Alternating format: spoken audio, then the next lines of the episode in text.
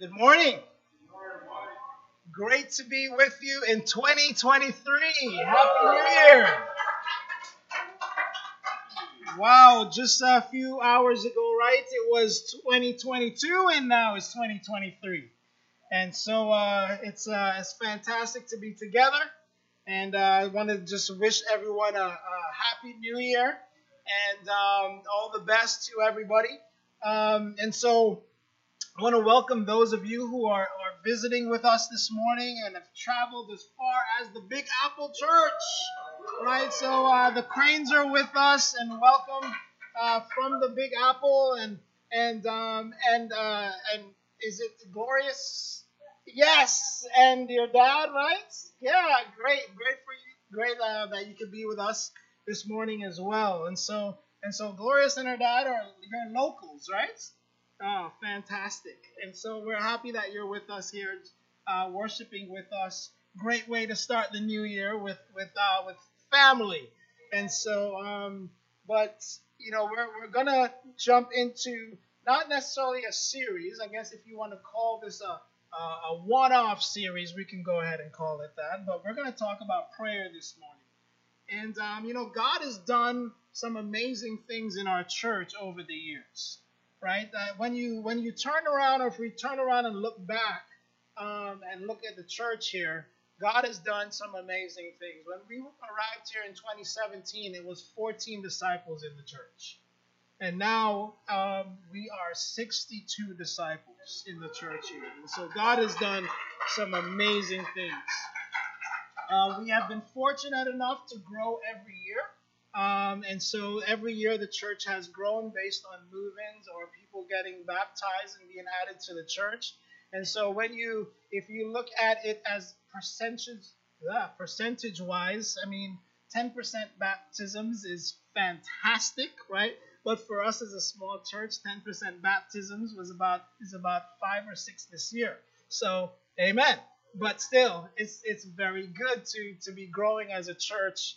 Um, um, as far as um, those numbers are concerned. And so we're happy to see the church grow like this every year, right? Not every church grows so consistently as far as small churches are concerned. So uh, we're very happy with what God is doing. God has done some amazing things in this church over the years um, and is due all the praise. None of the praise goes to us, it goes all to God. And so I know He is going to stun us in 2023.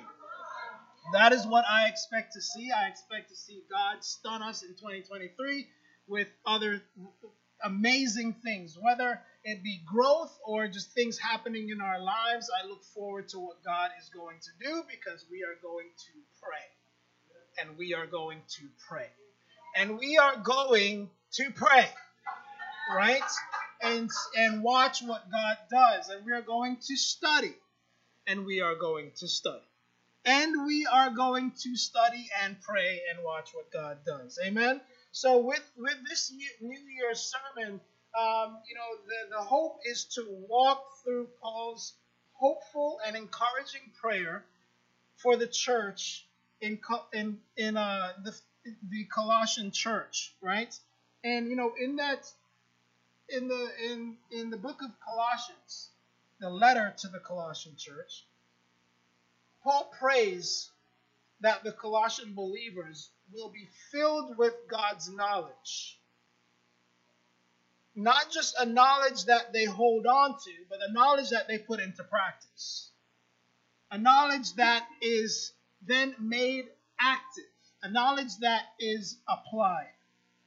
And so, what we're going to do is return our Bibles to Colossians chapter 1. And if you could turn your Bibles there for the time being, and some of this is going to come up on the screen later, but we can go old school just for a moment. Colossians chapter 1, starting in verse 9. It says, For this reason, since the day we heard about you, we have not what? Stop praying for you we continually ask God to fill you with the knowledge of His will through all the wisdom and understanding that the Spirit gives, so that you may live a life worthy of the Lord and please Him in every way, bearing fruit in every good work, growing in the knowledge of God, being strengthened with all power according to His glorious might, so that you may have great endurance and patience, and giving joyful thanks to the Father, who has qualified you to share in the inheritance of His holy people in the kingdom of light. For he has rescued us from the dominion of darkness and brought us into the kingdom of the Son he loves, in whom we have redemption, the forgiveness of sins. What a passage. You know, our prayers for the new year should be focused on putting our knowledge of God and His ways into practice every day. Let's go to God in prayer. Heavenly Father, we come to you in prayer, God, just so grateful for your love, your grace, your mercy. Father, I pray that this message will not be my own, but it will be your message to us straight from your word.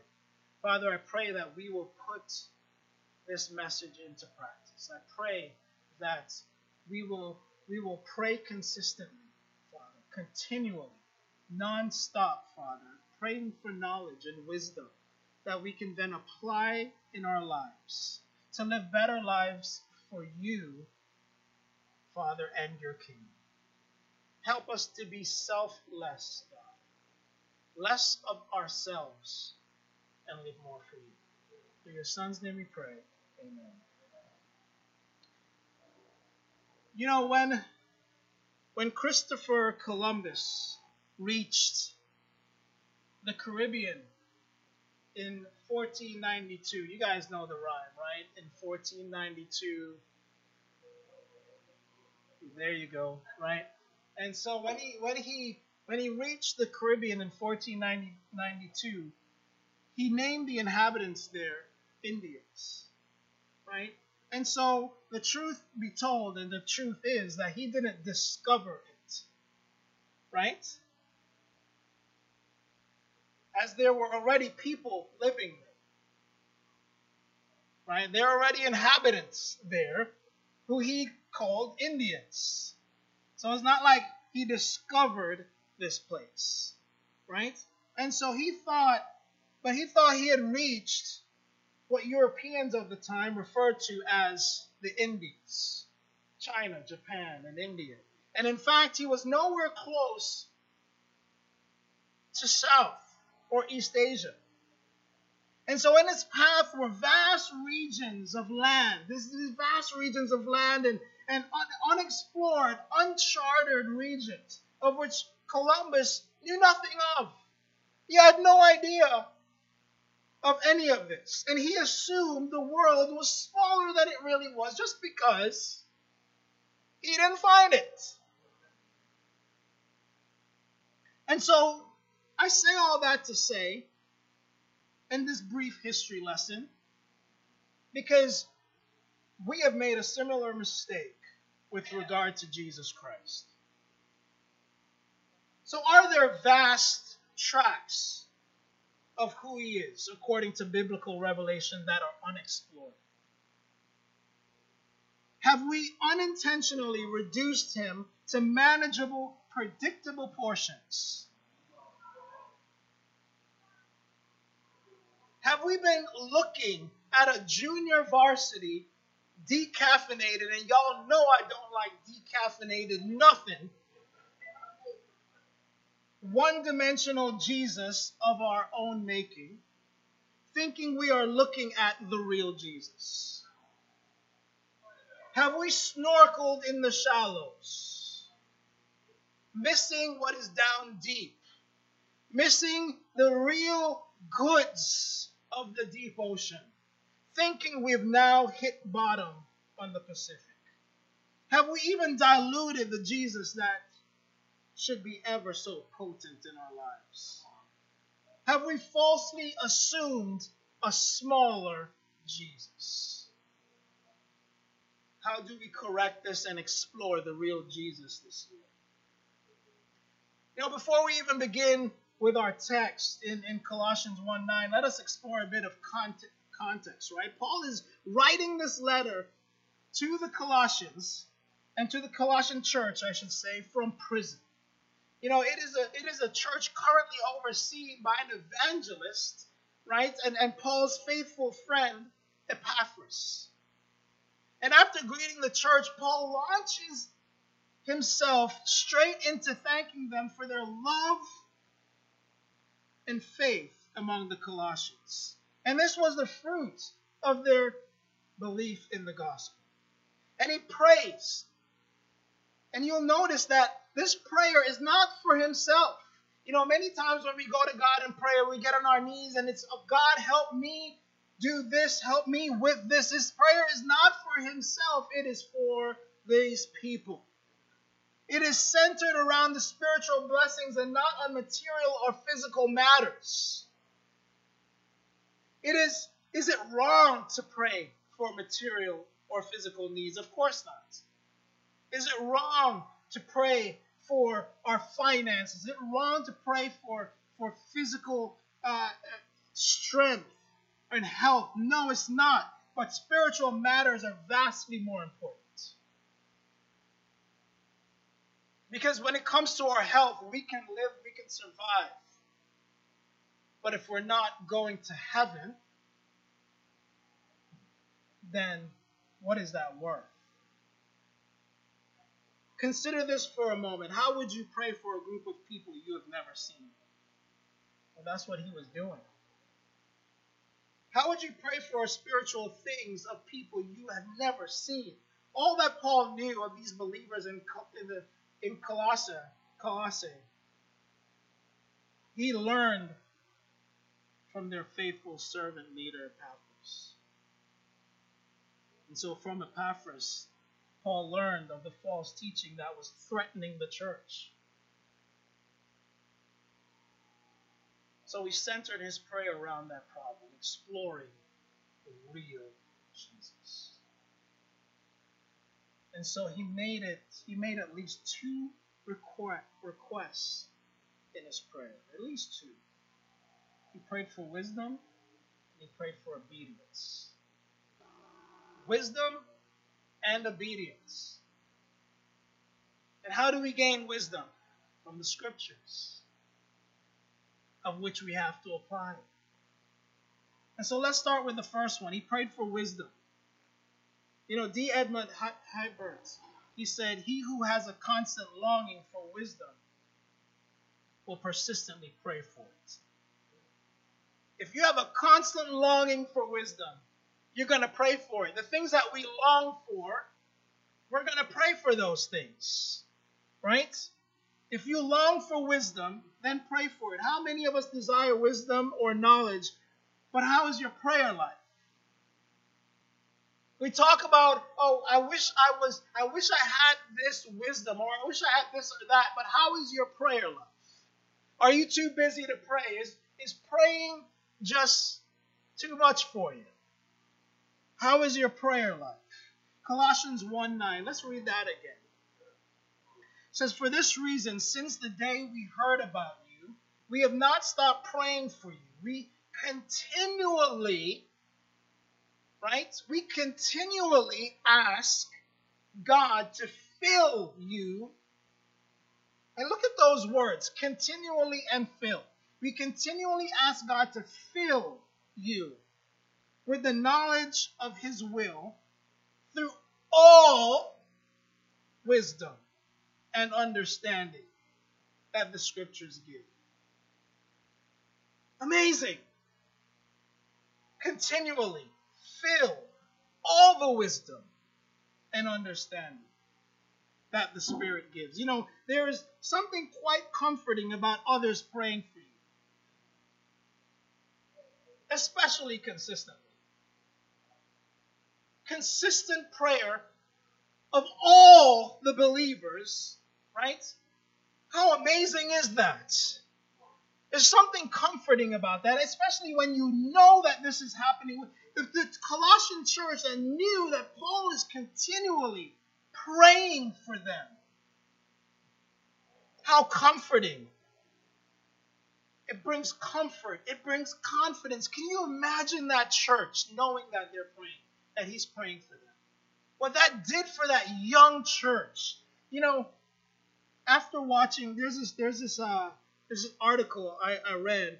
A six-year-old conveys lesson on prayer. This is after watching a program about bears and on the Animal Channel. He says, My six year old grandson, Trevor, had a scary dream.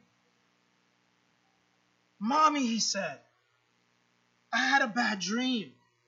I was being traced, chased through the woods by a big, mean bear. Then he had an interesting question Mommy, was I the predator or the prey? To which his mother responded, Honey, you were the prey. That's right, he said. Because there would be a lot of people praying for me, wouldn't there? Who of us doesn't feel secure to know that you are being prayed for? No matter no matter who it is or what it is that's happening, you feel secure to know that you have people praying for you, praying for your family. Paul was sure to let the Colossian church know they were being prayed for. Paul did not forget to pray for them. And I, and I challenge you when you say you're going to pray for someone, do it. Don't just say it as this thing where I'm going to pray for you, bro. Do it. Because it can go from something that is very comforting to something that is very discouraging if you don't. You know, one of the cutest sights to see is a mother duck leading her brood, right? Picture for a moment a mother duck leading her 10 ducklings, right? Lively and squeaky as they scuttle to and fro, you know. You know how they walk, right? You know, right? And and maybe for days they they swim about in a pond, right? And and so now they're determined to make their way to a lake where they can explore some, right? And and they get to, to they want to get to this big, broader place, this this lake. But this meant danger. Because now what they have to do is now they would need to make their way across a road. Make it across park where cats and dogs spend some time having their playtimes, right? And so these cats and their do- and dogs will probably be watching for prey. But fortunately, because of the thoughtful residents in this specific city, who watched out for them and slowed down and came to complete stops, you know, at, at, at, the, at the lights and stuff like that and let them pass. They got to their destination safely. All of them. Mother duck, ten ducklings. But what a journey this mother duck would take her ducklings through with such calm and confidence. Have you ever seen that? And she's walking, and what are they doing? They're following. Such calm and confidence she has in this larger than life world where she would get to this place to raise them. And so this is how I view Paul. Forgive me. I'm talking about a mother duck. He's a male. Just roll with it, okay? And so he's writing from prison in Ephesus to this little church he had never met, right? Just starting up with dangers around it, false teachers, all this stuff going on. And he was determined to, to keep them safe from false teachers that are threatening the church. They had all these threats. And these young disciples had no idea what they were in for or what they would face. No idea. But what are they doing? Behind Paul. They just want to hear from Paul. Tell us what to do, Paul. What do we do, Paul? They just want to hear from Paul. He can't even be with them personally to guide them and teach them. And so the mother duck has to rely on pure what? Instinct. Right? And that and and and, and that and that the recently born babies are gonna follow. It's just gonna follow. But here's the problem. Here's the problem. Ordinary instinct, because it is earthbound, will not get a young church to where they need to be. It remains a human instinct. And so when people become Christians, God implants into them a new sense of His presence and love, His guiding and strengthening. And, and this sense needs nurturing, it needs developing. New Christians need to, to understand what's happening to them. They're in this new place, this new world, and they're and they need to know what's going on and how they must operate with the divine life that's gently begun to work in them. And so Paul is in prison and he can't help this process. He can help this process in two ways by writing as he as he is, but also supreme prayer. And he may not be with the Colossians, but be in prison. But the God who is with them is also, who is with him is also with them. And in the ministry, and, and, the, and, and the mystery of it all is prayer. And he can help their progress toward Christian maturity. You know, whether you're a new Christian yourself, right?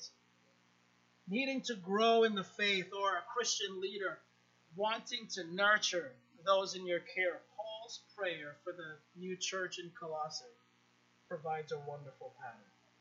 First, we have to pray for wisdom. Paul says they didn't stop praying for this. And this is not just any wisdom, it is knowledge of his will passed on and given via the Holy Spirit. It is a full knowledge of God's will. None of us will ever arrive in a place where we need not learn anymore. Because it is a completeness and a deep understanding. And God wants this for us. In Acts 2.14 it says, Then he said, The God of our ancestors has chosen you to know his will and to see the righteousness, the righteous one, and to hear words from his mouth. God wants us to know his will. Ephesians 5:17 it says therefore do not be foolish but understand what the Lord's will is. He wants us to know this. God is not some distant dictator who issues orders and never explains it. He wants us to know these things. But how does all this happen? Well, we understand the will of God through the Word of God. And as we submit to the Holy Spirit, He teaches us the Word of God. And this kind of knowledge can only come from the Holy Spirit. John 14, 26, it says, But the advocate, the Holy Spirit, whom the Father will send in my name, will teach you all things and will remind you of everything I have said to you. So the Holy Spirit teaches. Are we reliant on the Holy Spirit to teach us? I think sometimes we excuse the Holy Spirit. We have to rely on the Holy Spirit to, to teach us. Remember, guys, it's not just God and Jesus. It is God, Jesus, and the Holy Spirit. And the Holy Spirit is there to teach us. 1 Corinthians 2.13 says, This is what we speak not in words taught by human wisdom, but in words taught by whom? The Spirit. Explaining spiritual realities with Spirit taught words. We do ourselves a major disservice when we excuse that part of the Trinity and ignore the Holy Spirit as if he is not involved. Paul didn't only pray for wisdom for this young church, he prayed as well for obedience. The false teachers only offered this appearance of wisdom. They only offer this, this like, oh, you just got to be wise. Now the proof is in the practice. It is in the application. Colossians 1, verse 10 through 12. Says, so that you may live a life worthy of the Lord and please Him in every way, bearing fruit in every good work, growing in the knowledge of God, being strengthened with all power according to His glorious might, so that, guys, here it is, so that you may have great endurance and patience and giving joyful thanks to the Father who has qualified you. What does the Father do? He qualified you to share in the inheritance of his holy people in the kingdom of light. So our lives must be affected by true spiritual wisdom. It has to be affected. A genuine love of Jesus reveals itself in transformed character in Christ likeness. And so, if we gain this wisdom, knowledge, and understanding through prayer, how do we then not change and live different lives? Better lives, lives that are worthy of the Lord. Wisdom and practical intelligence must go together. Wisdom and the things that we do, they have to go together. They have to link together. And so there's no separation between learning and living. You know, college or high school students who follow Christ will often say a prayer before they take an exam, right? Come on. Not just high school, right? Before you take an exam, you're like, oh God, please. Right? And so they'll pray, they'll pray that God helps them to, to get a good grade. Unfortunately, many students will pray like that even though they didn't study. What's that? That's why they're praying. And so the Colossians were different, though. Paul prayed that God would bring to mind everything they had studied so they could apply it to their test. Paul's prayer for the church is that we are filled with God's knowledge so we can live for God's kingdom. The things that we're already taught is for us to be able to apply these things. There's so much that we already know that we are not applying. There's so much we already know that we are not living, that we're not doing. Some of you guys have read the Bible three, four times, maybe even more than that. But we're not doing some of the things that we're reading. We're not doing some of the things we're learning. We're not applying the things that we're learning. That's like going and reading reading the book before a driver's test. Before you take the test to, to, to get your driver's license, right? You read the book. And then you go and you're like, oh, well, I'm not doing that. Well, good luck. So many times, you can't see anything happening week to week. Spiritual growth takes place beneath the surface. Sometimes you just can't see it. It takes place beneath the surface. One of the things we need to be careful of as we decide to dive deeper into learning the scriptures, and I had to learn this the hard way, is to not get intoxicated with knowing the deeper truths of the Bible. so intoxicated that you get so smart that you get dumb. That makes sense? Is that is that you get puffed up with knowledge, like Paul says, right? Is that you you get intoxicated with all this stuff that you get dumb. And the deeper truths we discover can sometimes detour us from practical Christian living. Because because you get all this knowledge and what should be practical is not practical anymore. Because you're so smart. And so what you find is that instead of getting burning hearts for Christ, the alternative is big heads that cause problems at home and cause problems in the church. And all Bible truths are practical, they're not theoretical. They're practical. And so if we're if we're growing in knowledge, we should also be growing in grace.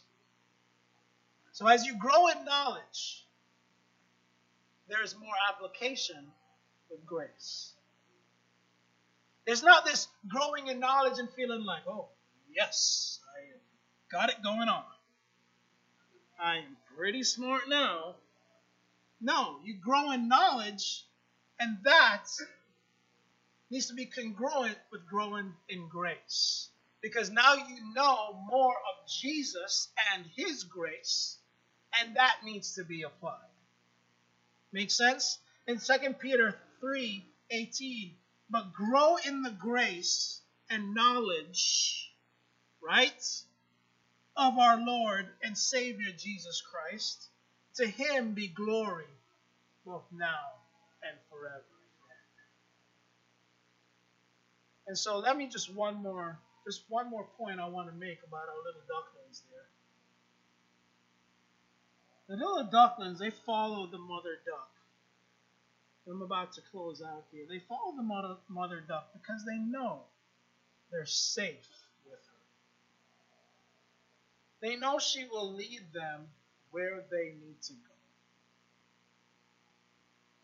God must make the worker before he can do the work. A worker has to be built before he can do the work. And this is something, when I look back at our time here, you know, we have made, I feel that we have made some errors in that, where we have put people to work before we made the worker, and before we felt like God made work. I remember I was, I was um, in when we first got here The first campus students we baptized. Some of you guys met them a few weeks ago at our Christmas party. Man, we were like, we were traveling all the time. We were doing a lot of things, and so they got baptized, and I was like, dude, you're all we got. So you guys got to go on campus and make some disciples. This was like a week after they got baptized.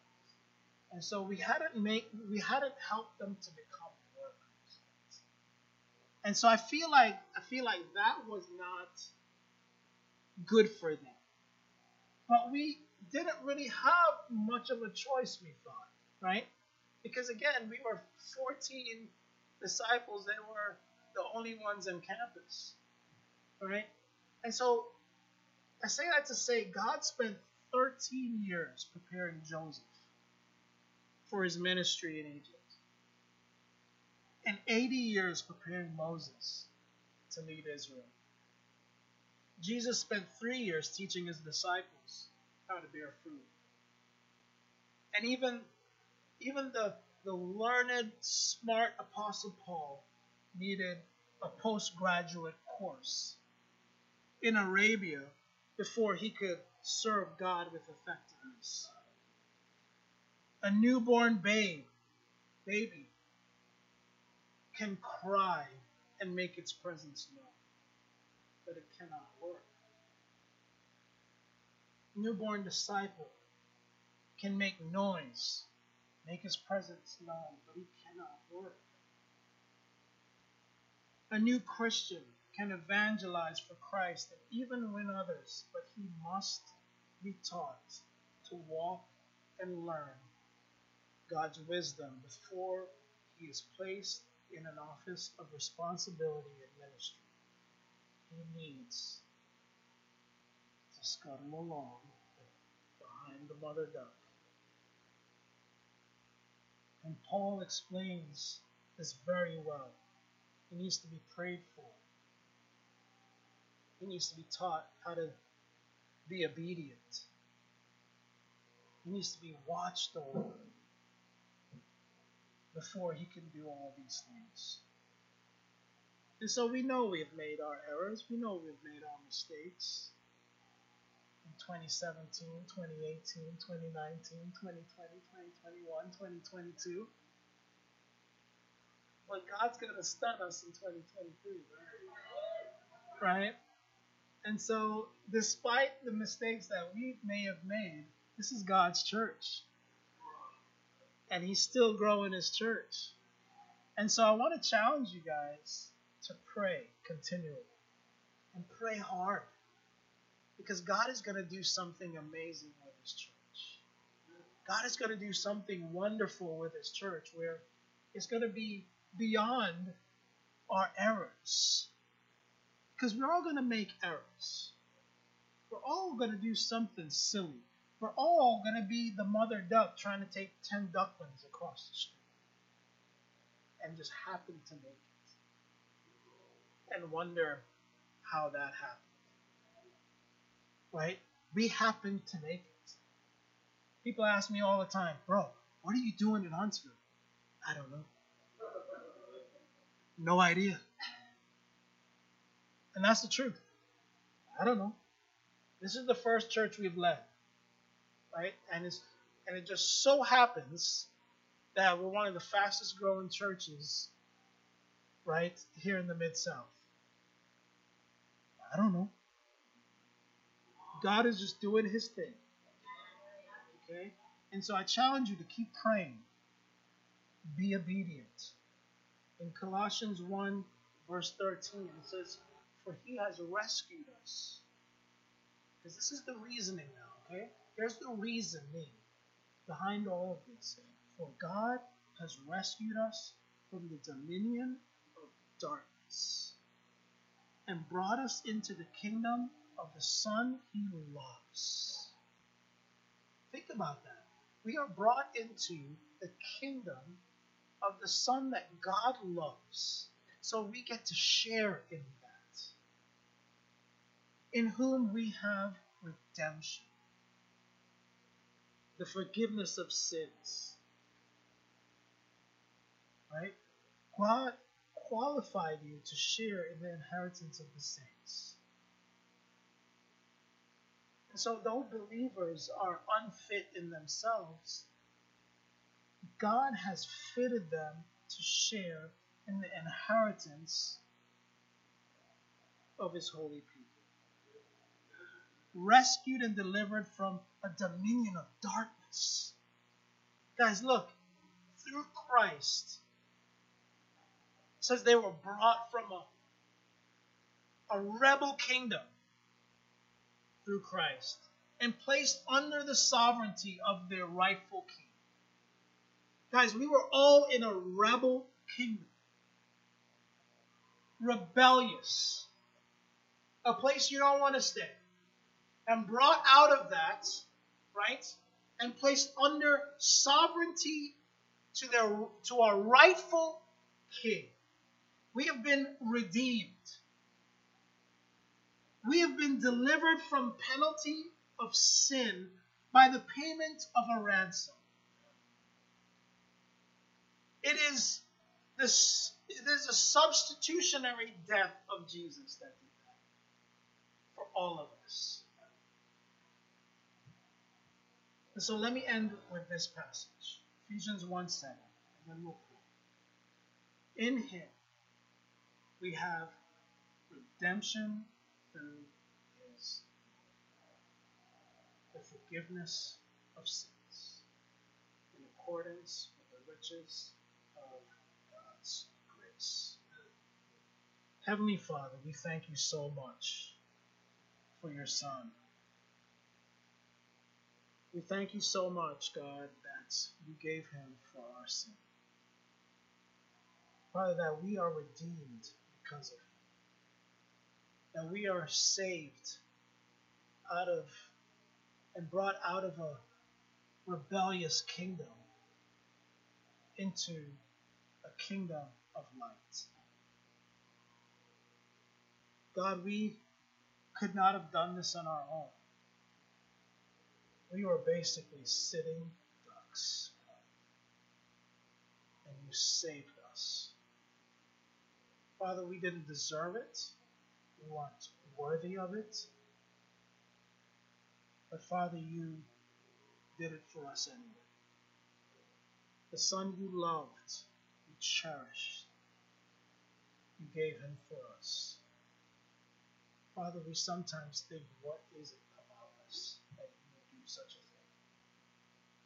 Father, I pray that we show our gratitude in how we pray for each other. I pray that we show our gratitude in how we obey, Father, your will.